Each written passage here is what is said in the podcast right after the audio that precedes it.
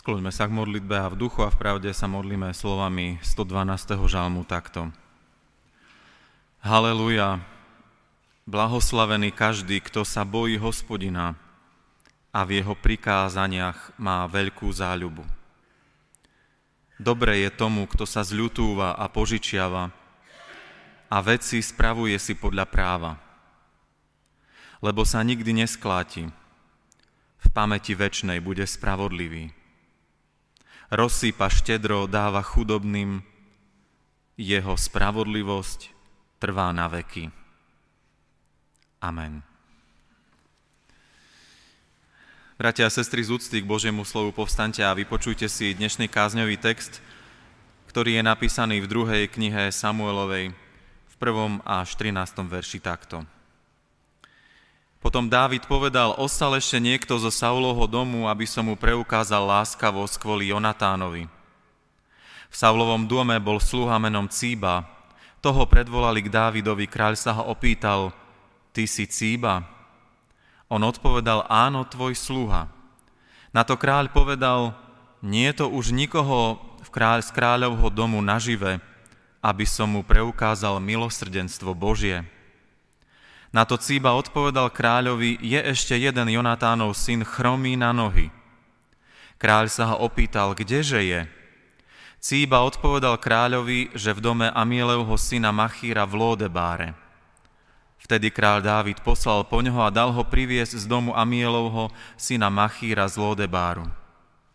Keď Mefibošet, syn Saulovho syna Jonatána, predstúpil pred Davida, padol na tvár a poklonil sa. A Dávid zvolal Mefibošet. Ten odpovedal, aj hľa, tvoj sluha. Dávid mu povedal, neboj sa, lebo určite ti chcem preukázať milosrdenstvo pre tvojho otca Jonatána a vrátiť ti celé pole tvojho otca Saula a budeš jedávať trvale pri mojom stole. On sa mu vtedy poklonil a povedal, ktože je tvoj služobník, že si vzhliadol na mŕtvého psa, ako som ja. Potom kráľ zavolal Saulovho služobníka Cíbu a povedal mu, všetko, čo mal Saulu a celý jeho dom, dal som synovi tvojho pána. Budeš mu obrábať zem ty, tvoji synovia a tvoji sluhovia a budeš znášať úrodu, aby syn tvojho pána mal chlieb, ktorým by sa živil. Ale Mefibošet, syn tvojho pána, bude trvále jedávať pri mojom stole. Cíba mal 15 synov a 20 sluhov, Cíba odpovedal kráľovi, tvoj služobník urobí celkom tak, ako môj pán kráľ prikázal svojmu služobníkovi. Mefibošet však jedával pri Dávidovom stole ako jeden z kráľovských synov. Mefibošet mal malého syna Mícha. Všetci obyvatelia Cíbovho domu sa stali Mefibošetovými služobníkmi. A Mefibošet býval v Jeruzaleme, pretože trvalo jedával pri kráľovom stole, ale bol krivý na obe nohy. Amen.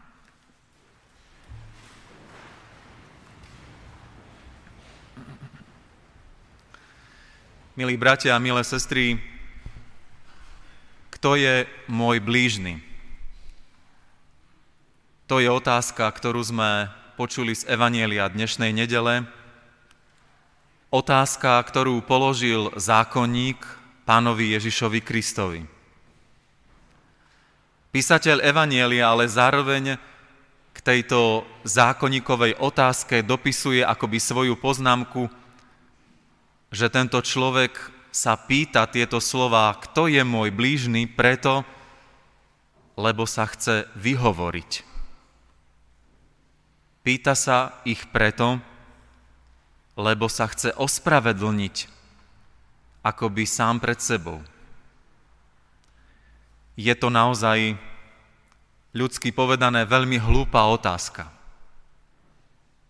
Zákonník touto otázkou totiž prezrádza, že nielen nevie, kto je jeho blížny, ale ani to nechce vedieť a ani nechce vidieť, kto je jeho blížnym.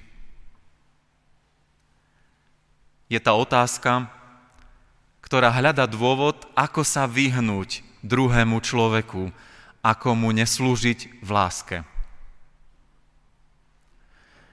A my sme, bratia a sestry, pred chvíľou počuli iné otázky, dokonca až dve. Pýta sa ich kráľ Dávid. A sú to úplne opačné otázky, ako je tá otázka, ktorú kladie zákonník Ježišovi. Lebo Dávid sa pýta, ostal ešte niekto z domu Saulovho, aby som mu preukázal láskavosť.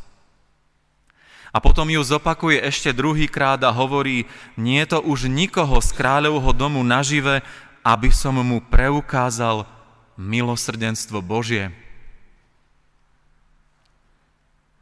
V tejto otázke, tej prvej ani tej druhej, nie je to nejakých výhovoriek, nejakého ospravedlňovania, nejakého úniku pred službou, ale naopak týchto otázkach Dávid vyjadruje svoj záujem o druhého človeka.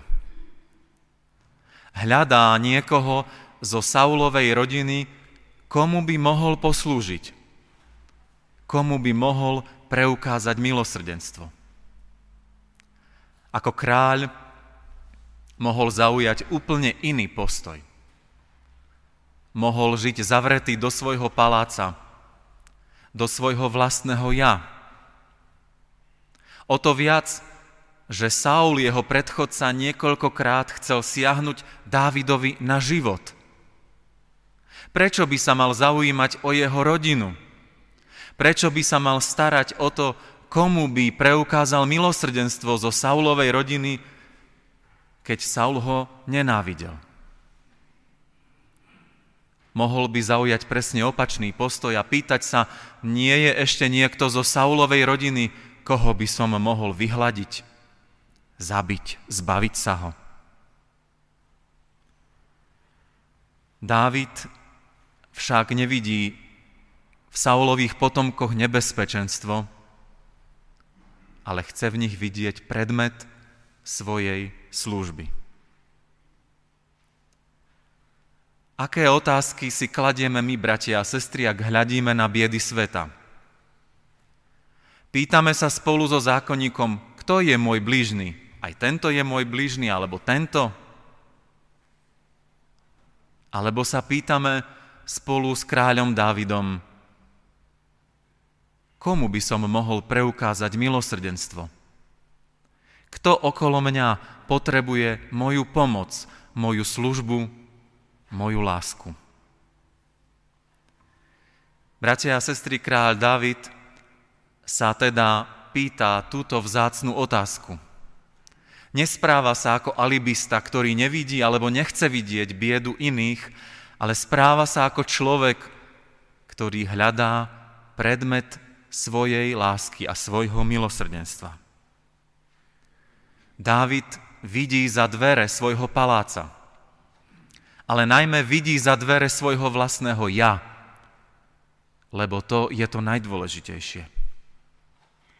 Možno sa pýtame, prečo to robí, kvôli komu, kvôli čomu. Veď predsa naozaj ako kráľ mohol ostať sám pre seba, o nikoho sa nezaujímať.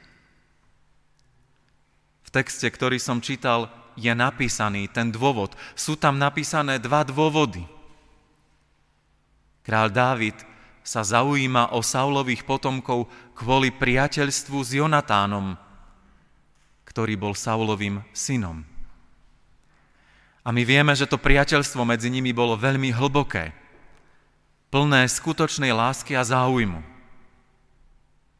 A ten druhý dôvod, prečo Dávid hľadá, komu by pomohol, je ten, že s Jonatánom uzavrel zmluvu. Teda nebolo to len priateľstvo ale žili v akomsi zmluvnom vzťahu, v ktorom sa Dávid zaviazal, že bude slúžiť tým, ktorí pochádzajú z rodu kráľa Saula, teda i o Jonatánových potomkov. Toto je, bratia a sestry, aj pre nás ten dôvod, prečo slúžiť. Tieto dva rozmery – ten prvý je rozmer vzťahu, ktorý Pán Boh má ku nám. Pán Boh sa v Kristovi stal našim priateľom a my sme sa stali Božími priateľmi, tak ako Dávid s Jonatánom.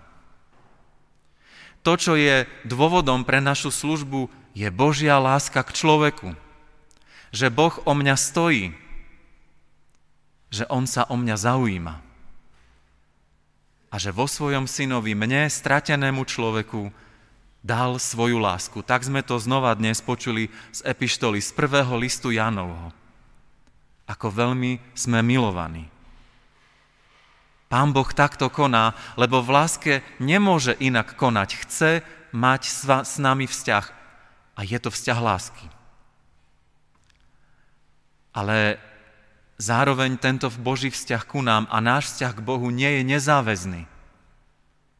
V Kristovom kríži bola uzavretá zmluva medzi tebou a Bohom, medzi Bohom a mnou. Zmluva to je záväzok. My nežijeme s Bohom v nejakom nezáväznom vzťahu, ale v zmluvnom vzťahu lásky. A zmluva znamená, že mám svoje práva, som Božím dieťaťom, ale mám aj svoje povinnosti, ktoré ma zavezujú, aby som aj ja miloval tak, ako som milovaný.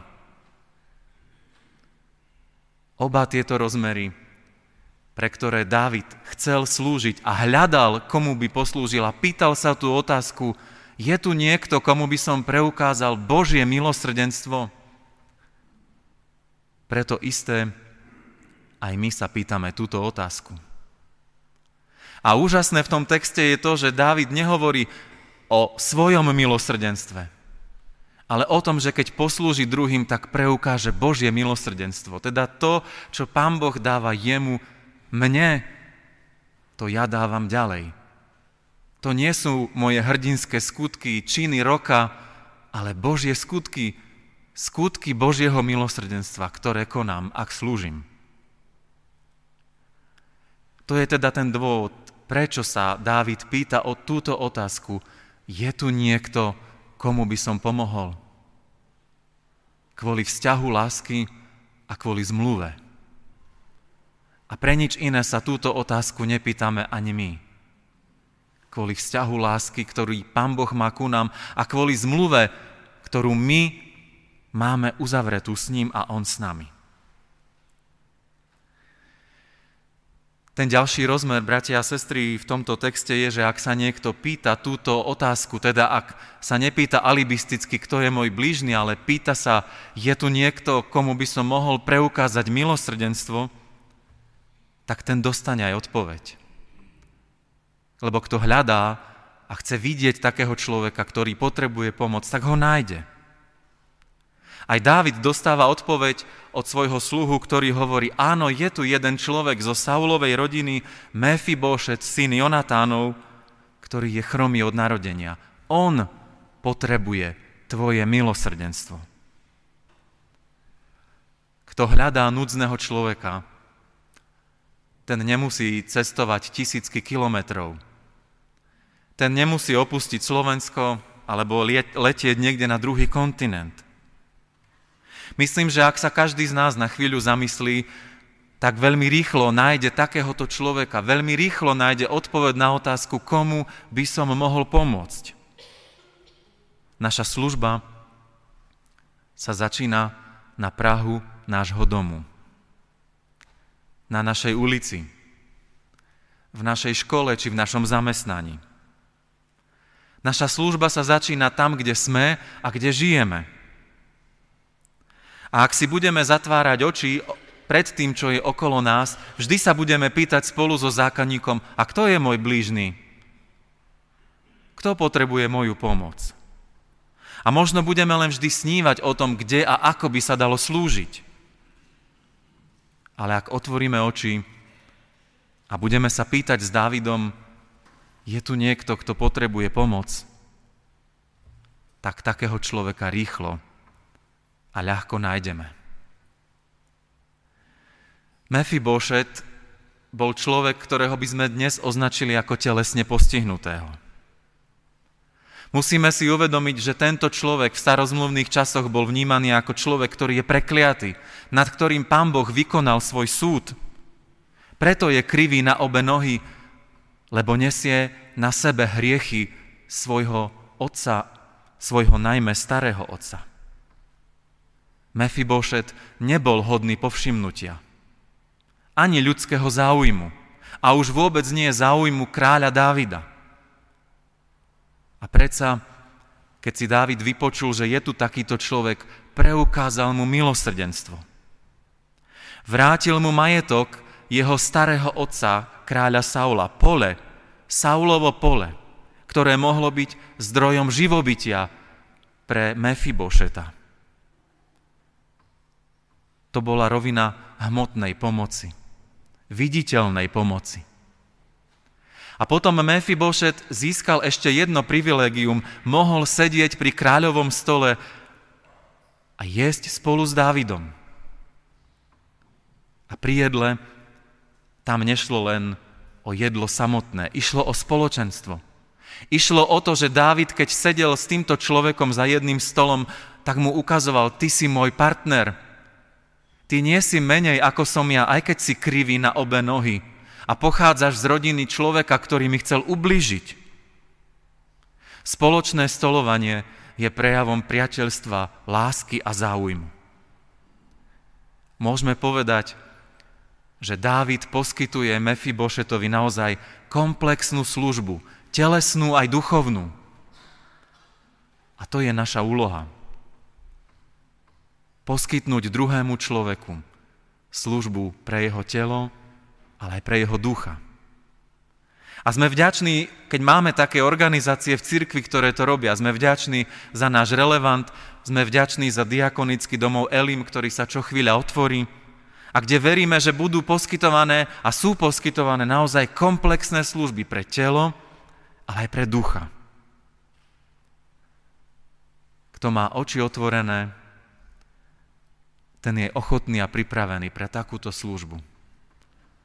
Pre službu telesnú, viditeľnú, ale aj pre pomoc duchovnú, pomoc lásky.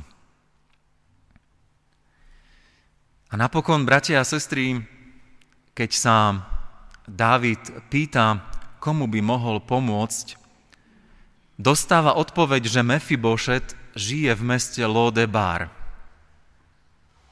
Chcel by som sa pristaviť v závere pri názve tohto mestečka. V preklade do slovenčiny z hebrejčiny totiž znamená doslovne toto slovo nestojí to za reč. Alebo inak moderne možno povedané o ničom. Alebo ničotovo. Toto mesto bolo naozaj také bezvýznamné, že dodnes nevedia bádatelia Biblie povedať ani kde presne ležalo. A odhaduje sa až 5 miest, kde by toto mestečko mohlo ležať. Ničotné mesto v Palestíne, v ktorom žije človek, ktorého mnohí považovali za nič. Dávid žil v Jeruzaleme v meste, ktoré dodnes vieme, kde stojí, v meste, ktoré vybudoval a ktoré Židia dodnes považujú za srdce svojej viery. A pre nás, kresťanov, sa Jeruzalem stal dokonca obrazom väčšného mesta, väčšnosti, života s Bohom na veky. A Dávid z tohto mesta, toho najvýznamnejšieho mesta všetkých miest, posiela svojich poslov do Lódebáru, do Ničotova, do Ničoty, aby Mefibošeta priviedol do svojho paláca. Koľkí ľudia dnes žijú v Lodebáre? Koľkí ľudia žijú dnes v Ničotove? Koľko je ľudí, o ktorých sa nehovorí v superlatívoch, nie sú na stránkach bulvárnych časopisov, Koľko je ľudí, ktorých vnímame ako problém, ako živlí, s ktorými si nikto neporadí a nikto ich nezmení. Bezdomovci, narkomani, Rómovia a mohli by sme ďalej a ďalej pokračovať. Niktoši, ktorí žijú v ničotove. Ale práve o takých ľudí Ježiš stál a stojí. Chodil za tými, ktorí nestáli ani za reč, Chodil na miesta, ktoré by sme tiež mohli označiť ako ničotovo. Medzi neviestky, colníkov a spodinu spoločnosti, ľudí bez morálky a ľudí bez budúcnosti. Skutoční niktoši z Ničotova boli predmetom Ježišovho záujmu. A oni vďaka jeho láske a službe sa zmenili pod mocou Evanielia. Veríme tomu, bratia a sestry, že naša služba, náš záujem môže druhého človeka zmeniť. Cieľom našej služby nie je to, aby sa církev stala len nejakým sociálnym ústavom. Cieľom našej služby je presne to, čo urobil Dávid. Previesť ľudí z Lódebáru do Jeruzalema. Z Ničotova do skutočného života. Zo zatratenia do väčšnosti. To bol cieľ a je cieľ Ježišovej lásky a jeho služby. A to je cieľ, ktorú ako církev pri našej službe núdznym máme. Previesť ich z Lodebáru do Jeruzalema, do záchrany. Milí bratia a milé sestry, keď hľadíme na biedu sveta, môžeme si položiť dve otázky. Tá prvá otázka je, kto je môjim blížnym? Otázka alibistická, otázka, ktorou sa chceme vyhovoriť a ospravedlniť. Alebo si môžeme položiť tú druhú otázku, otázku kráľa Dávida, či otázku nášho pána Ježiša Krista, komu by som mohol preukázať milosrdenstvo, komu by som mohol pomôcť. K tejto otázke nás vedie ten dnešný príbeh. Hľadajme aj my ľudí, ktorým môžeme preukázať milosrdenstvo Božie. Oni nie sú ďaleko. Nie sú ďaleko ľudia, ktorí čakajú na našu službu pre telo i pre ducha. Na službu, ktorá ich prenesie z Lódebáru do Jeruzalema. Verím, že takých nájdeme. Stačí, ak sa budeme pýtať, komu by som mohol preukázať milosrdenstvo. Amen.